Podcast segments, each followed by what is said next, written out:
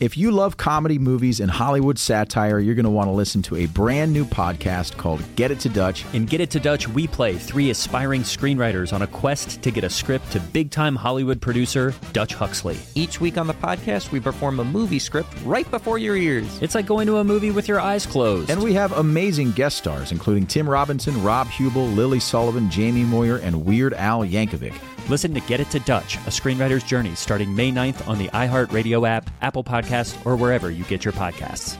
Danielle Moody here, host of the Woke AF Daily podcast. We've been with iHeart for a year, and what a year it has been. As we head deeper into 2024 and yet another life changing election cycle, Woke AF Daily is here to keep you sane and woke.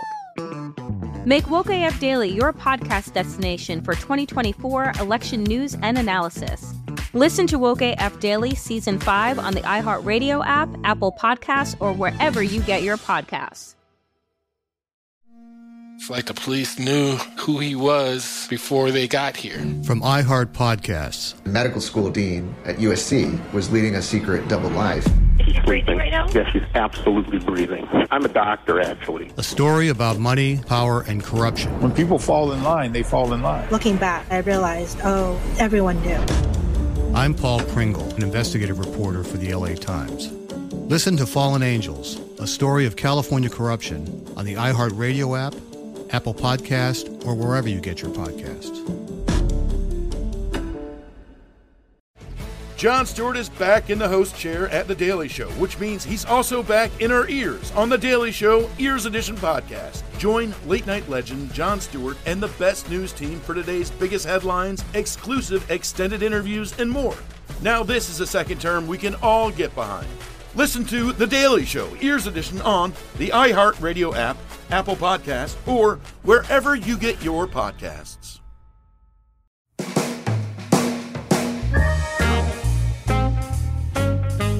This is Jenna Fischer. I played Pam Beasley.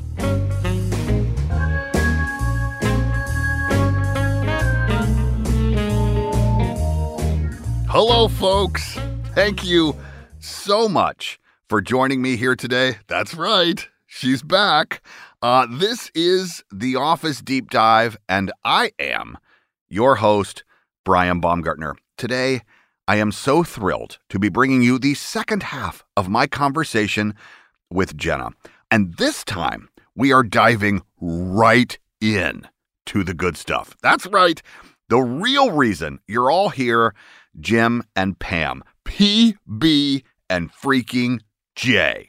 Now, over the years, Jenna and John have been asked approximately 8 billion questions about Jim and Pam's relationship. So I have to say, I almost didn't even want to ask them about it. But but I did. And I was blown away by how interesting it was to talk about. Jenna, in particular, shared so many incredible insights into their relationship and, and what made it unique on television and why she and John are actually not a couple in real life. And trust me, they are not. Anyway, that is just the beginning. This conversation was so fascinating. As every conversation with Jenna is, I cannot say enough good things about her. So go ahead and welcome to your ear holes, Miss Jenna Fischer. Bubble and squeak, I love it. Bubble and squeak, I know. Bubble and squeak, I cook it every morning, left over from the night before.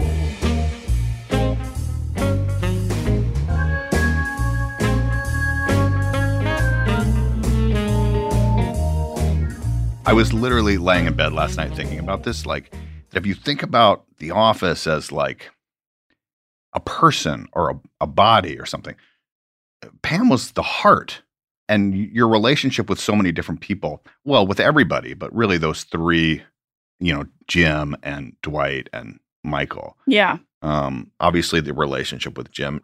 Do, why do you think that that relationship resonated so much with with audiences? Oh, I think it's the unrequited love. I think we've all been there. We've all been in love with someone who either didn't love us or couldn't love us, or because of circumstances or distance or whatever these things were, were keeping us from being able to fully express our feelings, the longing. And then I think, additionally, the clear chemistry between the characters that you could see that they were meant to be together.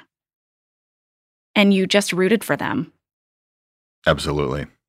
But I think that there was also something about your performance and John's performance.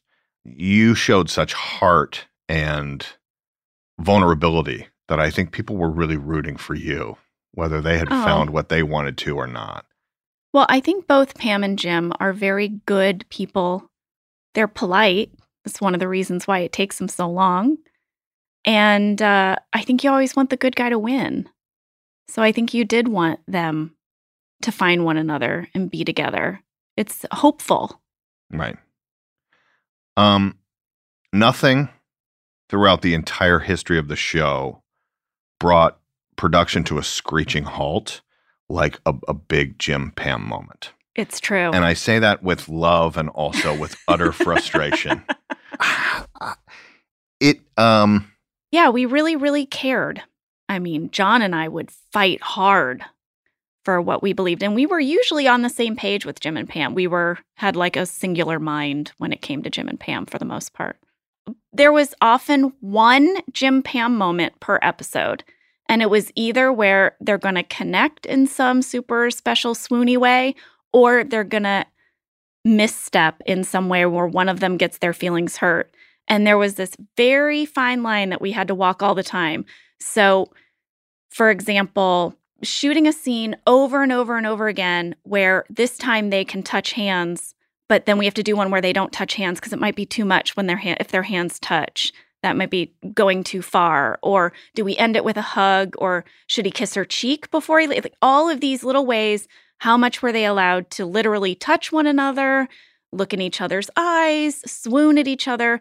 I mean, we would we would spend hours debating and shooting alternates of these Jim Pam scenes. yeah, and ours is not an exaggeration. It is not an exaggeration. No, but what's amazing is this wasn't like mystical producers in another land talking about it. This was you and John who were, in were there we fighting it. indulgent?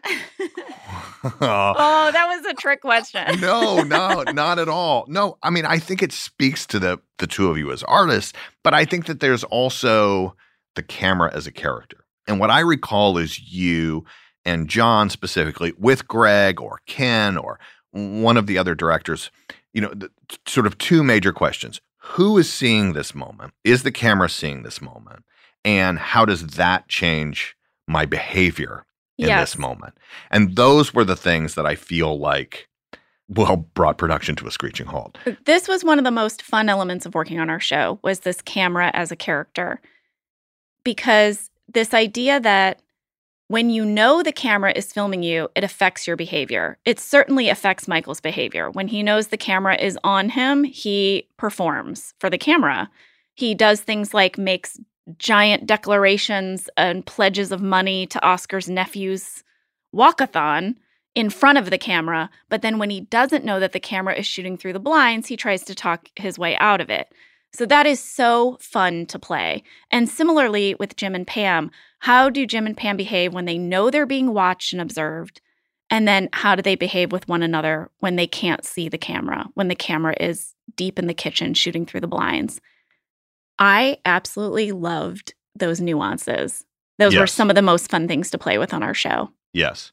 Well, and when I directed, and I, I'm not just saying, well, when I directed to get in the fact that I directed, but there was a moment uh, later on, season eight, Kathy, uh, Lindsay Broad played Yeah. Kathy, and Jim goes away to Florida, and Kathy's clearly trying to get the moves on him.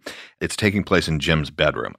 And we had to shoot, the only way to shoot the room was through the windows, because if the cameras were in the room, we would not have gotten the interaction between Kathy and Jim that we ultimately wanted.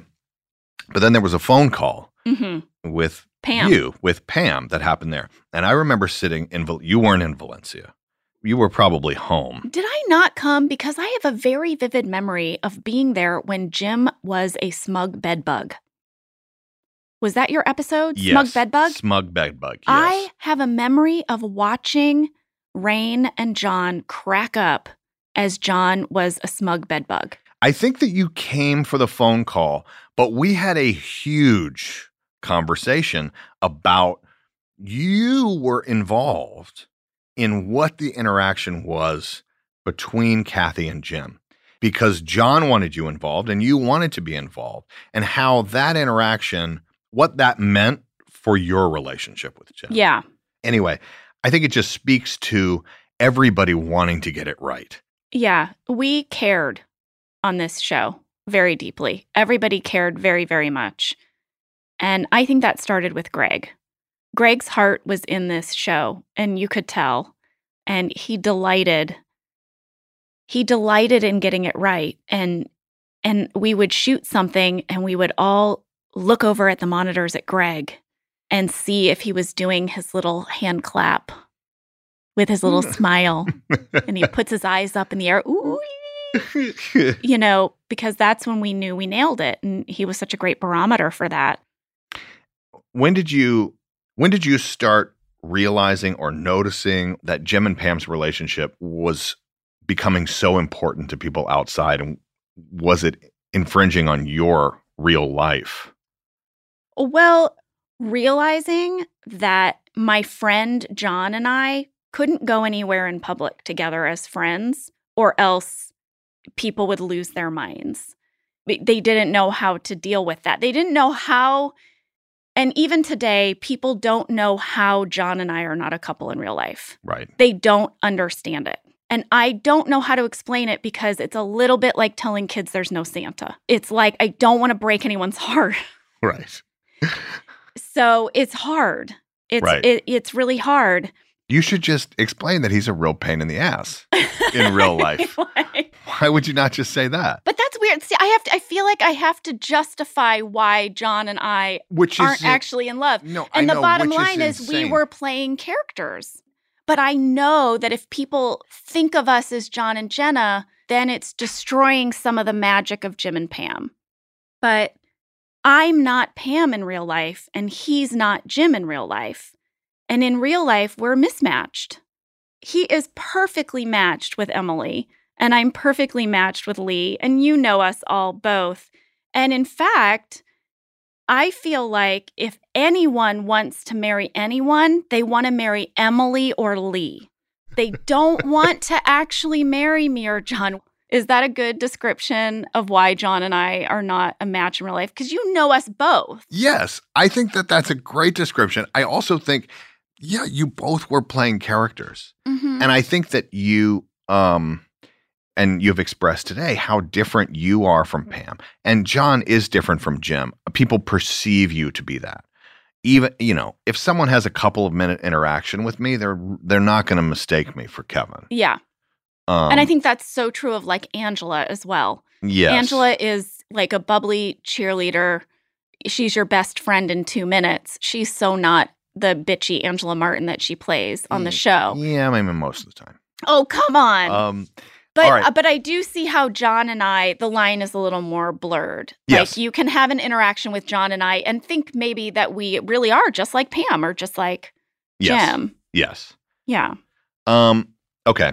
Do you have a favorite moment or moments between the two of you that you got to play together? Yes. One of my first favorite moments is when we are up on the roof eating the grilled cheese sandwiches and you and Rainn are doing the fireworks out in the lawn. And that was super special because we had this skeleton crew. Everyone had gone home for the day. And up until this point, we had mostly only ever been shooting in a big group in the office with lots of people. And here it was, just me and John on some lawn chairs. It was a summer evening, like a warm breeze, candlelight. Greg is up on the roof. Just a couple of crew members were up on the roof, and it was like so peaceful up there, the five of us.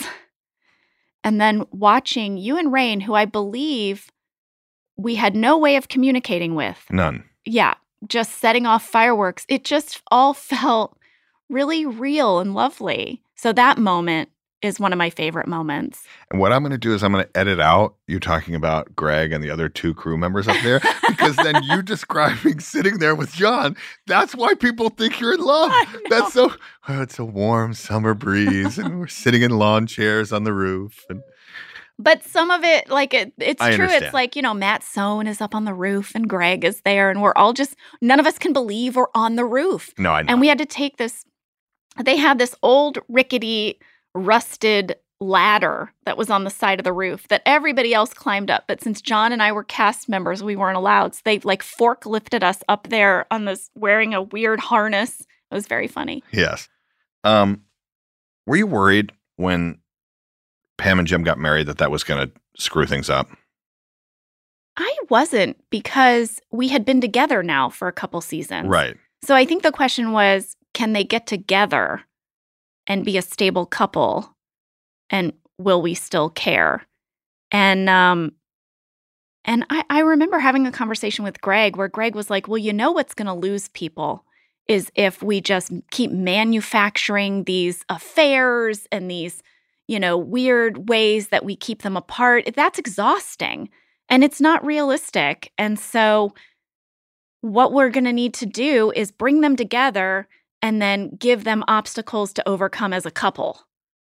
So rather than obstacles that keep them from being a couple, give them obstacles to break through as a couple, like Pam wanting to go to art school or Jim wanting to start his own business or having their first kid or whatever these things were that they were going to have to weather the storm together that that would be more interesting and more realistic and people loved it I think that's so smart. So smart because but he said you know what's not going to be satisfying is if they get together at the end of season nine after multiple affairs and like all this like everyone's going to be like yay i guess you know Right. congrats i hope you enjoy your marriage with all your horrible baggage well, oh, totally. right That's so that's not a happy ending I had never heard that. Is so smart. yeah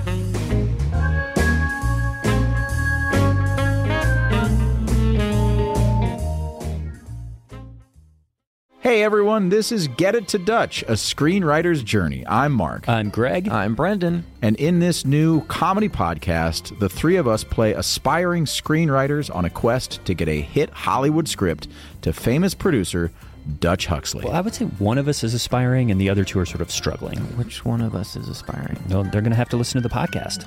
Hmm, but I don't know, and I made the podcast. Well, I made the podcast, and I think you guys were along for the ride.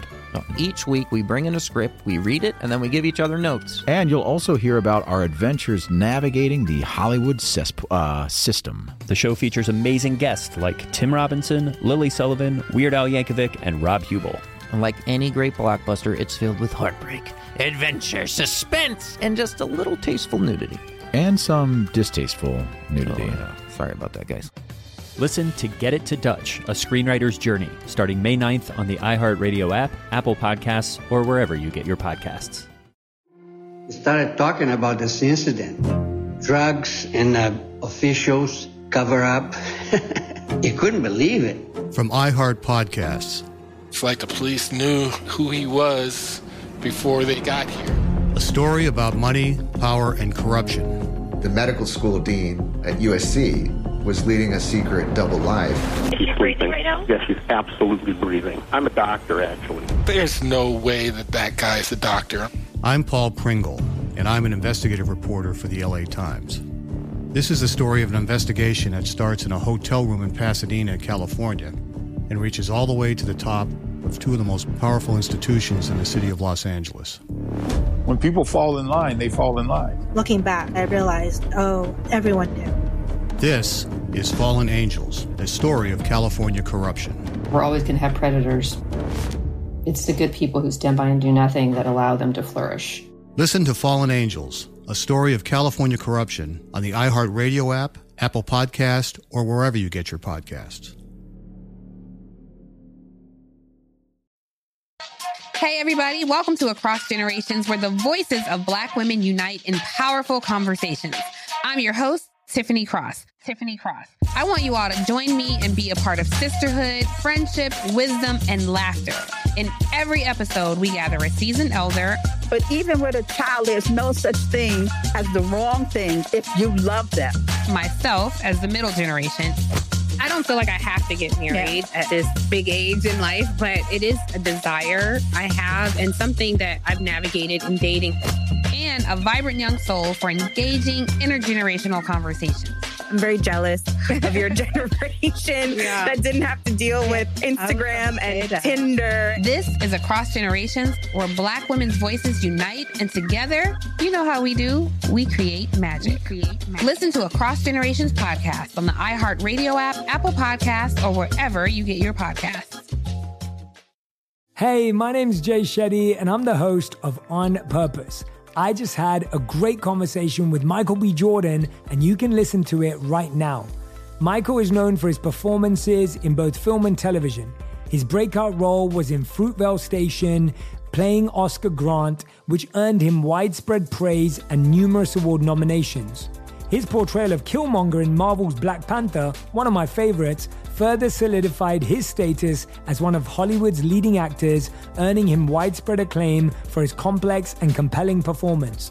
In our conversation, Michael really opens up. You're going to love listening to it, and I can't wait for you to check it out. The closest to getting what you want is always the hardest. It's always the feeling when you're getting ready to, you know, people give up right before they get what they've always wanted to get. People quit. Listen to On Purpose with Jay Shetty on the iHeartRadio app, Apple Podcast, or wherever you get your podcasts.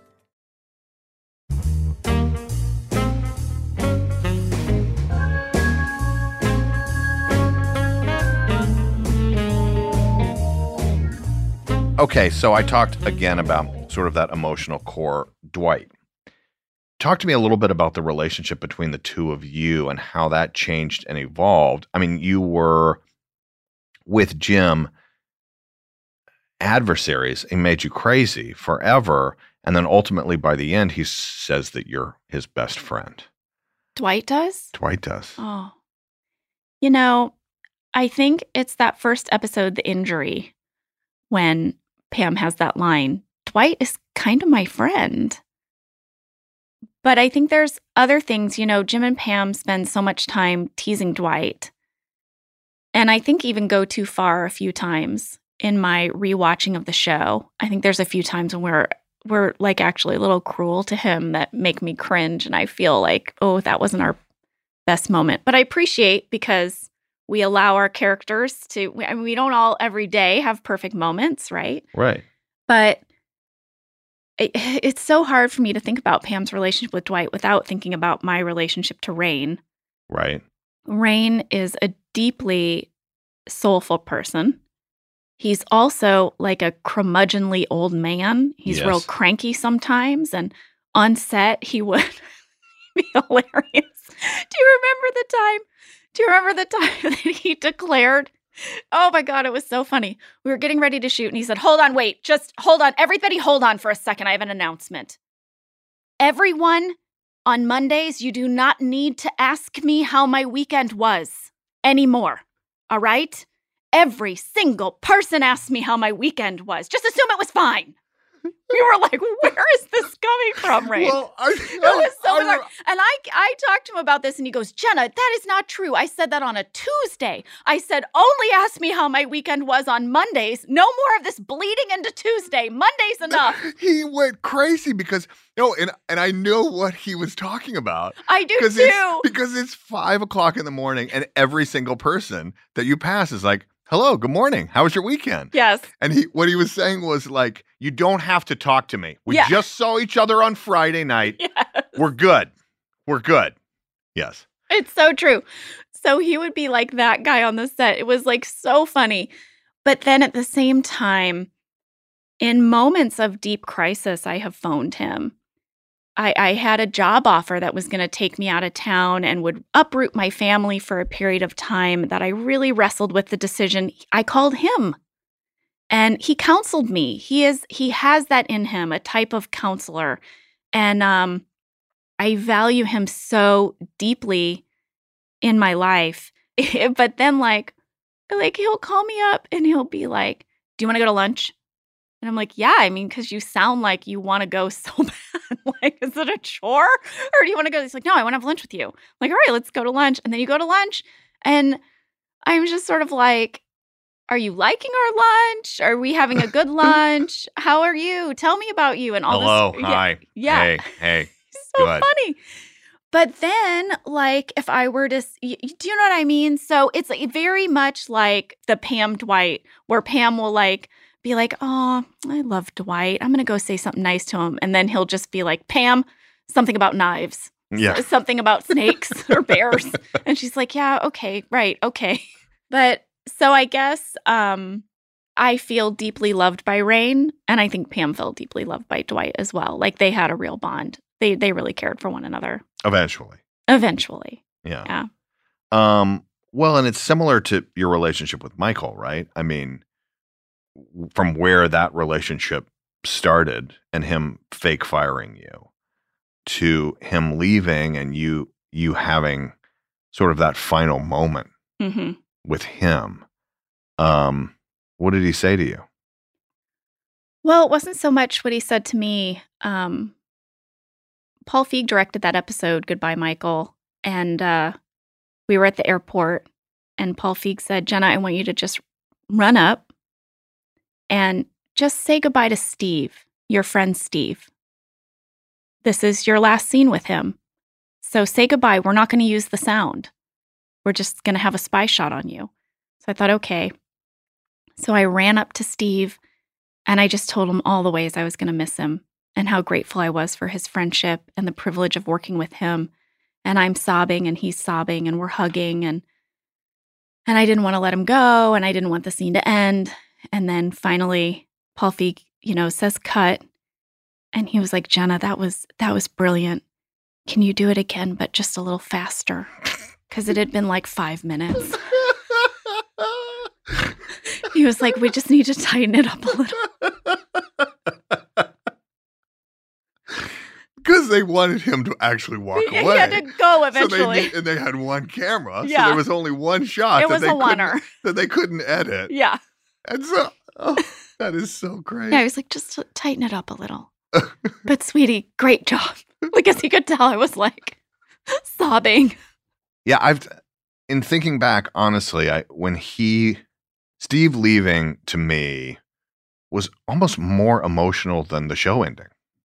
Well, the thing is, is that it wasn't just the character of Michael that we were losing. We were losing the captain of our ship, Steve Carell. And I don't think that I can say enough how important him as our leader was because just the kind of man he is, his work ethic, his kindness, his generosity, there was no ego. And to be led with that, along with Greg's heart, it was very frightening to me that we were losing him. He was our compass that pointed us north and kept us all in line. And I really worried what's it going to be like on set without him? We just all agreed he was the most important person on set, and we always wanted the day to be easy for him. He had the most lines, he had the most work, he had to drive the show, and we all just collectively were there to support him. And he was so generous. I mean, I remember I remember directors would come in who were new and they wouldn't be able to find Steve, but he'd just be sitting on the couch by reception. We'd be like, oh, he's right there. Cause he was so, he wasn't like a, and I'm here mm-hmm. kind Yes. of guy, you know? Right. He was just, and, and I and I say this because after working on The Office, I've worked on many projects where this is not the case. And I see how that infects a, a group of people when there is someone who is leading the ship who is insecure and needs a constant ego boost. And it makes me even more grateful for how Steve was and how he is still. I also remember Will Ferrell coming in and guesting with us. And then I, I've done movies with Will Ferrell, and he's the same way. And I always thought, wow, they really have a competition for like greatest person to work for, work with. Right. Steve and Will, just like nicest man in Hollywood. Right. But um, so my biggest fear was even just what is the onset vibe going to be like without Steve? Not to mention, what stories are we going to tell? Who are we without this leader? And I'll say it here, and, and this is the only time I've ever really publicly said this, but it's always disappointed me that we didn't trust in our core office group enough to continue the show without bringing in what I think we thought we needed, which were these big guest actors to fill Steve's shoes. And I, and I always felt like fear drove some decisions to that I, I, I don't does that make sense? It does make sense. Yeah. I always wondered just what would that season have been like, like what we then got with season nine, where we said, no, we're enough. The bench is deep enough, the talent is there. We can keep the ship afloat with what we have. Right. I don't know how you feel about that uh, season eight. No, I I hear what you're saying. I think that there was fear.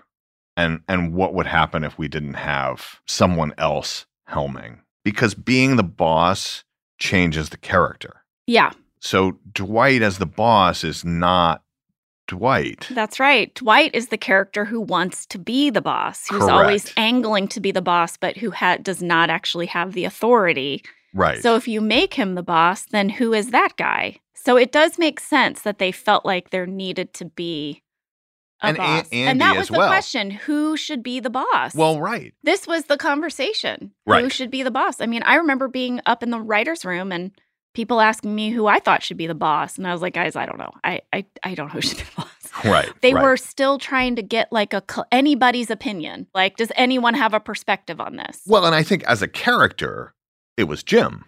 I mean, I think Jim was the most.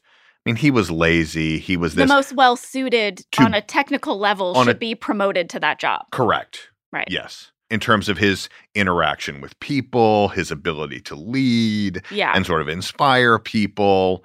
But I think then that messes up storylines in a ways that they, that they don't. For sure. Yeah. So I guess it, you know when you when when we get back to this, it is like okay, well we need some other force of nature to come in and be the boss of these people so that they can stay being them. Right. Yeah, I don't know. That was that was tricky, but we made it through, and we got some great episodes that season. Yes. And then we went into season nine, where we sort of just didn't have a boss for a while. Remember, Andy was our boss, but then he got lost He on the gone. boat, and then we just sort of we were like, "Oh, here's an answer. Just it's an empty office." There's no regional manager anymore. Um, what did you think about bringing the sound man, breaking the fourth wall, and bringing Brian onto the show? Was there a conference? There was a major conference. Many about that. conferences, many, many hour-long conferences. conferences. So for season nine, John and I were producers. We were given those titles because we were brought in to really discuss the Jim Pam arc of the final season. And so we spent a lot of time up in the writer's room talking about all the beats of that story and what it would be.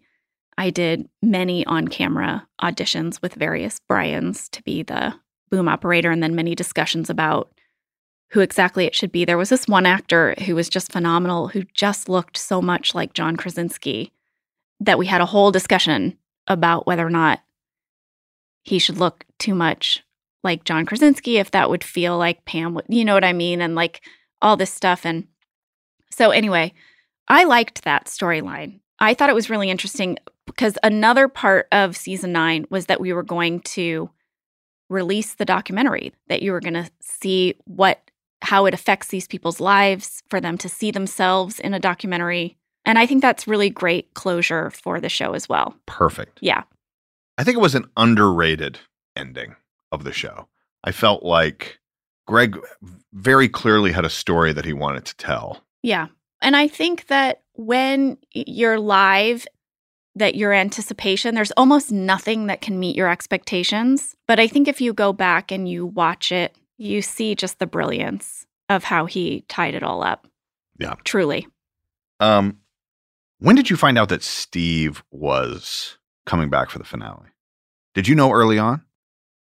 I feel like I almost always knew because John and I had been up in the writer's room talking about the finale, and we were sworn to secrecy. Okay. So I, I feel like I knew for a pretty long time. And I knew that there was a lot of trickery going on, that he was not written into the final script.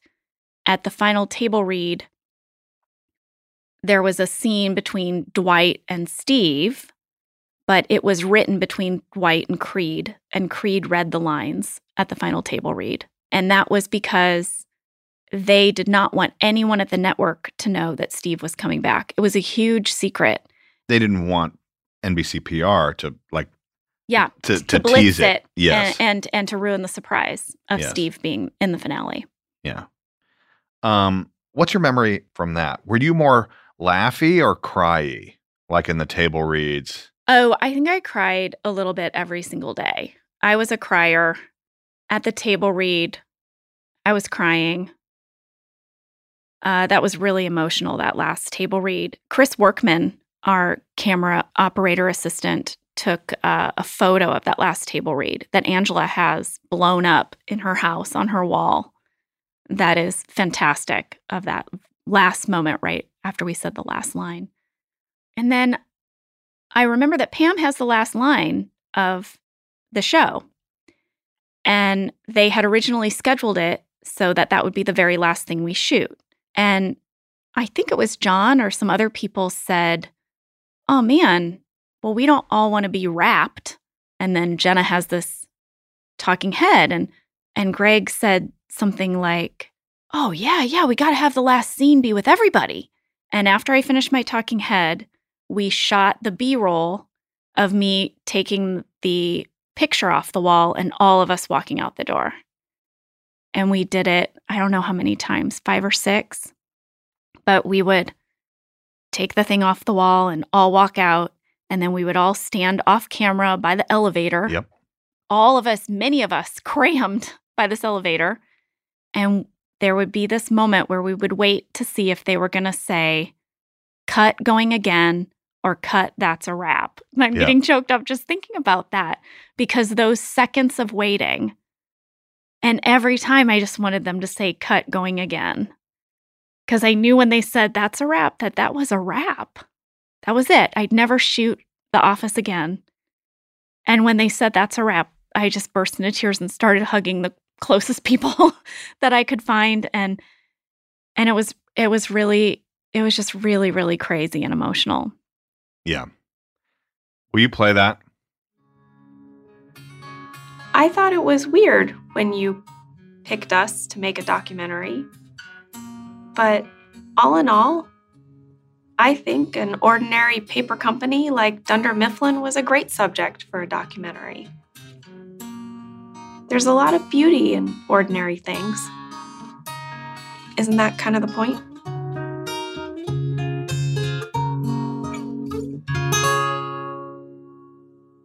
To me, that's that's what Greg thinks it was about.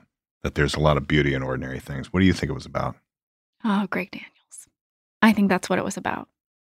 Yeah. I do. I also um I always thought selfishly because it was my job to view the show through my character. It's not lost on me that when Pam was ready to break free of Dunder Mifflin, the show ended. So I always kind of thought it was the journey of a girl becoming a woman, finding herself, going out into the world. When we meet her, she's trapped behind this desk. And she sort of slowly moves to sales and then finds the man she loves and starts this family. And then when she's really ready, she really fights against leaving. And then when she's ready to go, it's all over. Because the documentary doesn't stop when Michael leaves. So it's not really a documentary about Michael Scott. Mm-hmm. You know, they decided to stop making the documentary when Pam leaves. That's so interesting.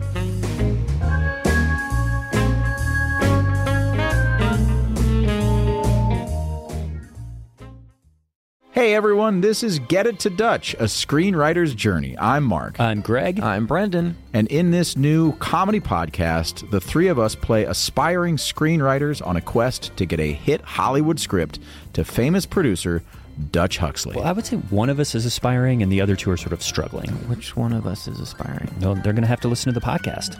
Hmm, but I don't know, and I made the podcast. Well, I made the podcast, and I think you guys were along for the ride.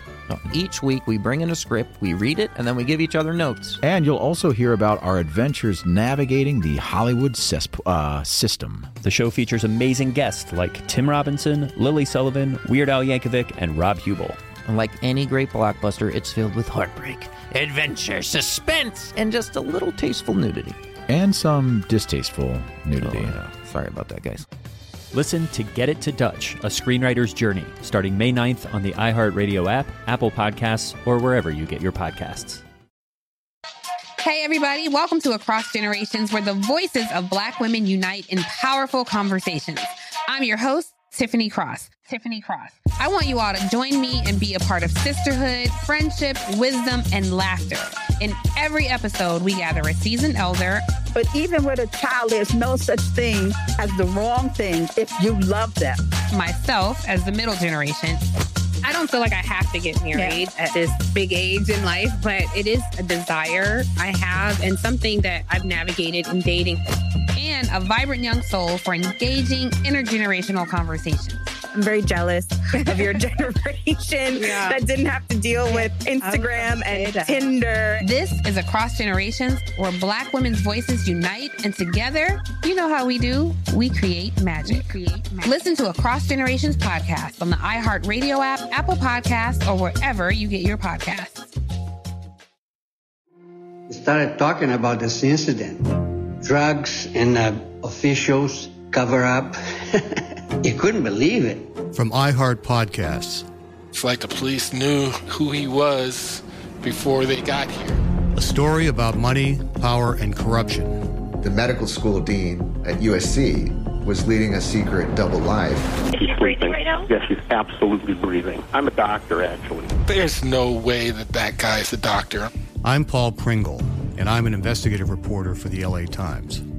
This is the story of an investigation that starts in a hotel room in Pasadena, California, and reaches all the way to the top of two of the most powerful institutions in the city of Los Angeles. When people fall in line, they fall in line. Looking back, I realized, oh, everyone knew. This is Fallen Angels, a story of California corruption. We're always going to have predators. It's the good people who stand by and do nothing that allow them to flourish. Listen to Fallen Angels, a story of California corruption on the iHeartRadio app, Apple Podcast, or wherever you get your podcasts. Hey, my name's Jay Shetty, and I'm the host of On Purpose. I just had a great conversation with Michael B. Jordan, and you can listen to it right now. Michael is known for his performances in both film and television. His breakout role was in Fruitvale Station, playing Oscar Grant, which earned him widespread praise and numerous award nominations. His portrayal of Killmonger in Marvel's Black Panther, one of my favorites, further solidified his status as one of Hollywood's leading actors, earning him widespread acclaim for his complex and compelling performance. In our conversation, Michael really opens up. You're going to love listening to it, and I can't wait for you to check it out. The closest to getting what you want is always the hardest. It's always the feeling when you're getting ready to, you know, people give up right before they get what they've always wanted to get. People quit. Listen to On Purpose with Jay Shetty on the iHeartRadio app, Apple Podcast, or wherever you get your podcasts.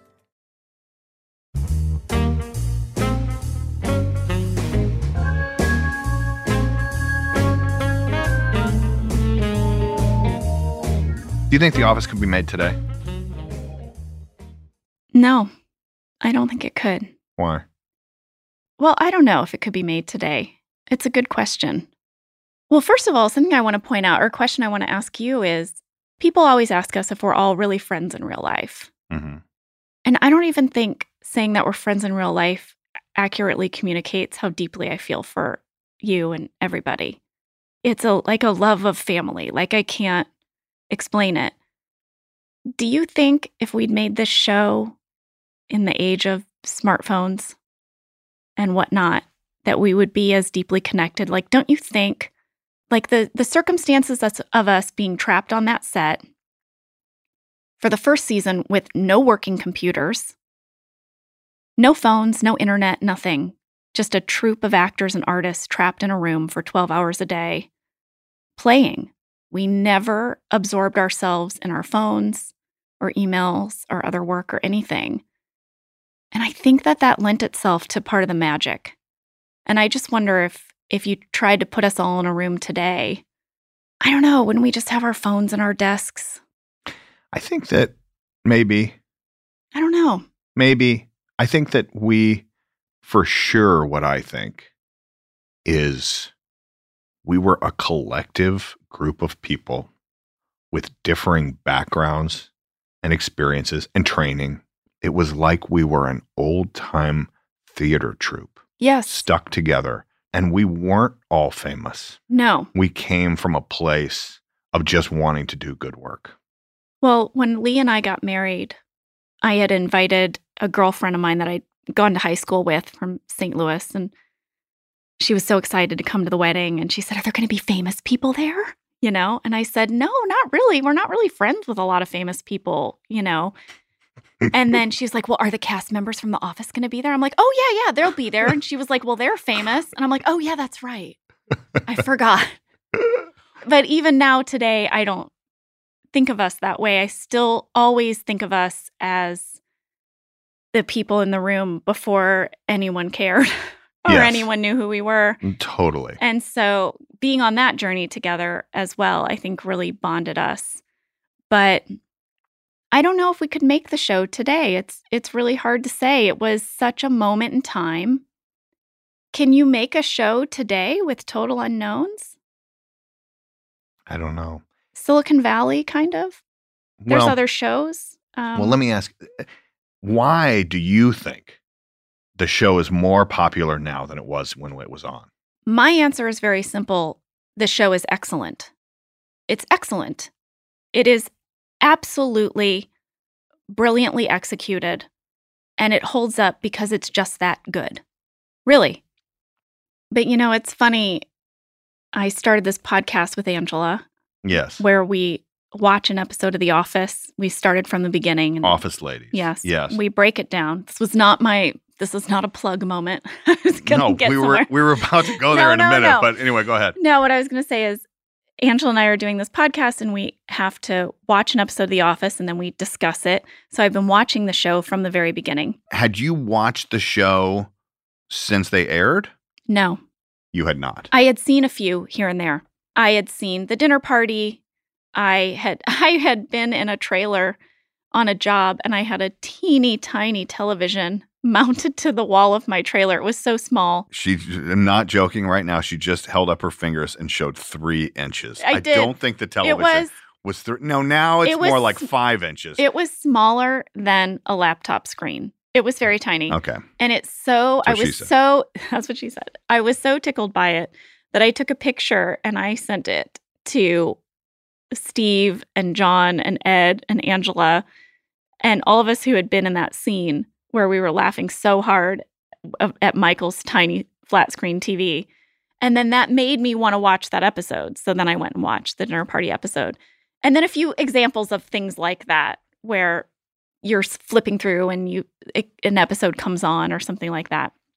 But no, I have not seen most of these episodes since they aired. Right. So it's been really cool for me. And I have to say, I really get why people are so excited about the show. Like, as I watch it again, I'm really watching it almost as a fan.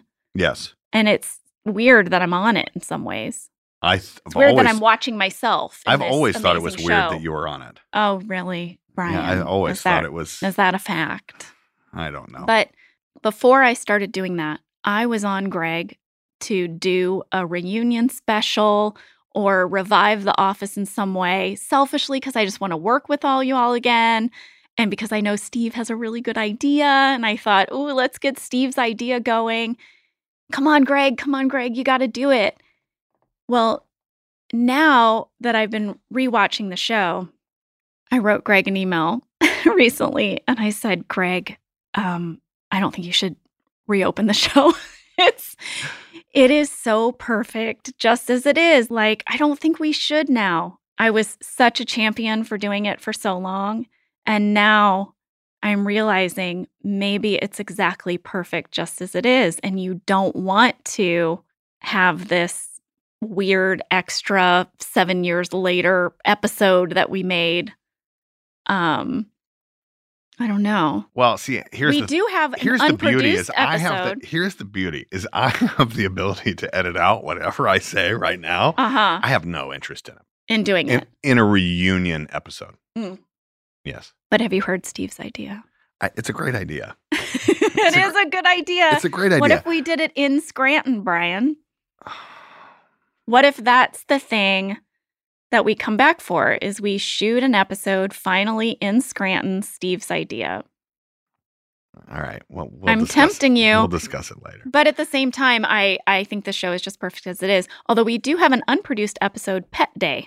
There's one episode of The Office called Pet Day. Well, it wasn't that, shot. That we never shot. yes. That's right. I have the script. I have one too. You do? I have one too. In fact, I signed scripts, obviously, to give away to charities. Yeah. I have a gigantic box Yeah. of scripts that because we would get multiple per week. It Yeah. was not great for the environment, but we would get mul and they're in my garage in boxes. And I reached in and grabbed one, and it was Pet Day. Pet Day. And I thought, what if I had signed that? And I mean, thank goodness I looked at what the title was. Yeah. Because that could have been true. I could have gotten in trouble for that. Well, I said to Greg, what if we do a special where we just do a staged reading of Pet Day?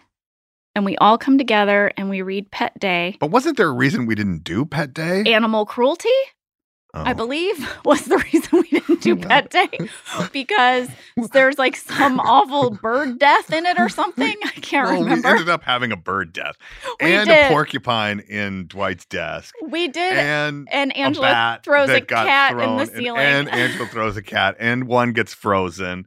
Yeah. And no, there's Greg must not like animals. Um, is there anything else? Anything else that you want covered that you feel like we didn't? I mean, obviously there's so much, I know. I know. I don't know. but you did. You were very good. can't think of anything really. I think something that's really interesting to talk about too, because you talk about how there were like the theater people and the comedians, and then there were the improv people, but there were also all of these ways that we were weirdly connected, like that Phyllis and I both grew up in St. Louis, as did Ken Kwapis. He grew up in Belleville, Illinois, which is basically St. Louis. And then also our AD, Rusty Mahmood, grew up in St. Louis. So there were four of us St. Louisans. Then there were a bunch of those Boston guys. You've got John and Steve and BJ and Mike Schur. Yep. Then the fact that like BJ and John went to the same high school.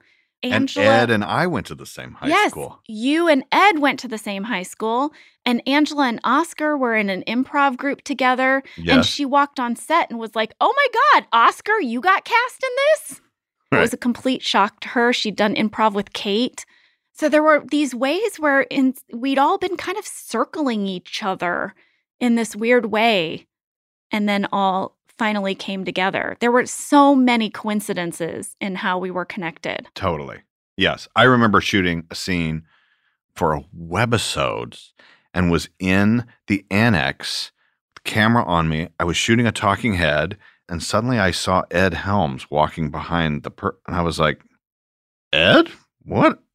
What are you? And he was there to meet with Greg and about joining the show. This was between season two and three. So, Yeah. yeah. It's crazy. Um, thank you so much. Yeah. I love you. Oh, Brian. I, I appreciate you coming Aw, in. I yeah. hope this has been some fun. I could talk for hours about our show. I Yes. love that you're doing this because I want to hear what everybody says. Yeah, well, there you go. Love you. Oh, I love you too, Thank Brian.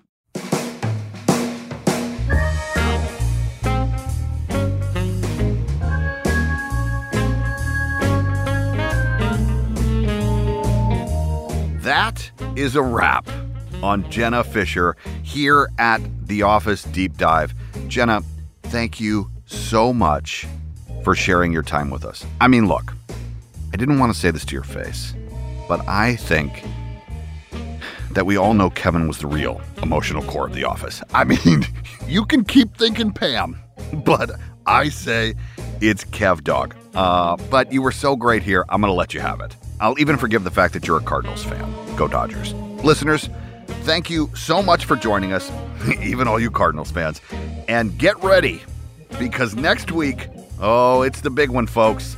it's the big kahuna, the big cheese, the big guy upstairs, Steve Carell. Have a great week.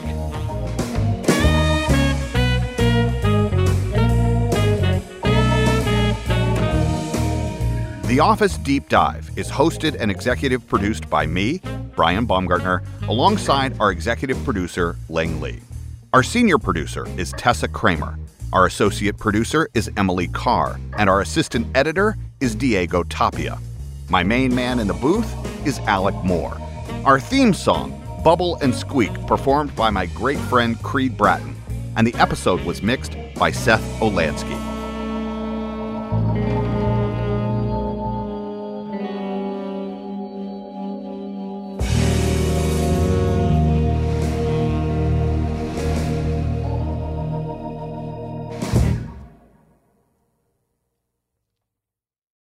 If you love comedy movies and Hollywood satire, you're going to want to listen to a brand new podcast called Get It to Dutch. In Get It to Dutch, we play three aspiring screenwriters on a quest to get a script to big time Hollywood producer Dutch Huxley. Each week on the podcast, we perform a movie script right before your ears. It's like going to a movie with your eyes closed. And we have amazing guest stars, including Tim Robinson, Rob Huebel, Lily Sullivan, Jamie Moyer, and Weird Al Yankovic. Listen to Get It to Dutch, a screenwriter's journey starting May 9th on the iHeartRadio app, Apple Podcasts, or wherever you get your podcasts. Danielle Moody here, host of the Woke AF Daily podcast. We've been with iHeart for a year, and what a year it has been. As we head deeper into 2024 and yet another life changing election cycle, Woke AF Daily is here to keep you sane and woke. Make Woke AF Daily your podcast destination for 2024 election news and analysis. Listen to Woke AF Daily Season 5 on the iHeartRadio app, Apple Podcasts, or wherever you get your podcasts. It's like the police knew who he was before they got here. From iHeart Podcasts. The medical school dean at USC was leading a secret double life.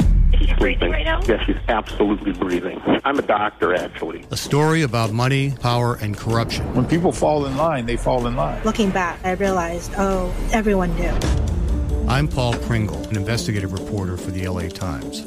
Listen to Fallen Angels, a story of California corruption on the iHeartRadio app, Apple Podcast, or wherever you get your podcasts.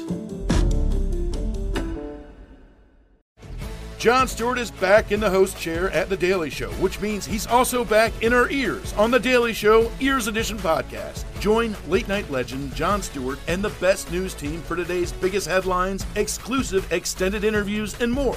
Now, this is a second term we can all get behind. Listen to The Daily Show Ears Edition on the iHeartRadio app, Apple Podcast, or wherever you get your podcasts.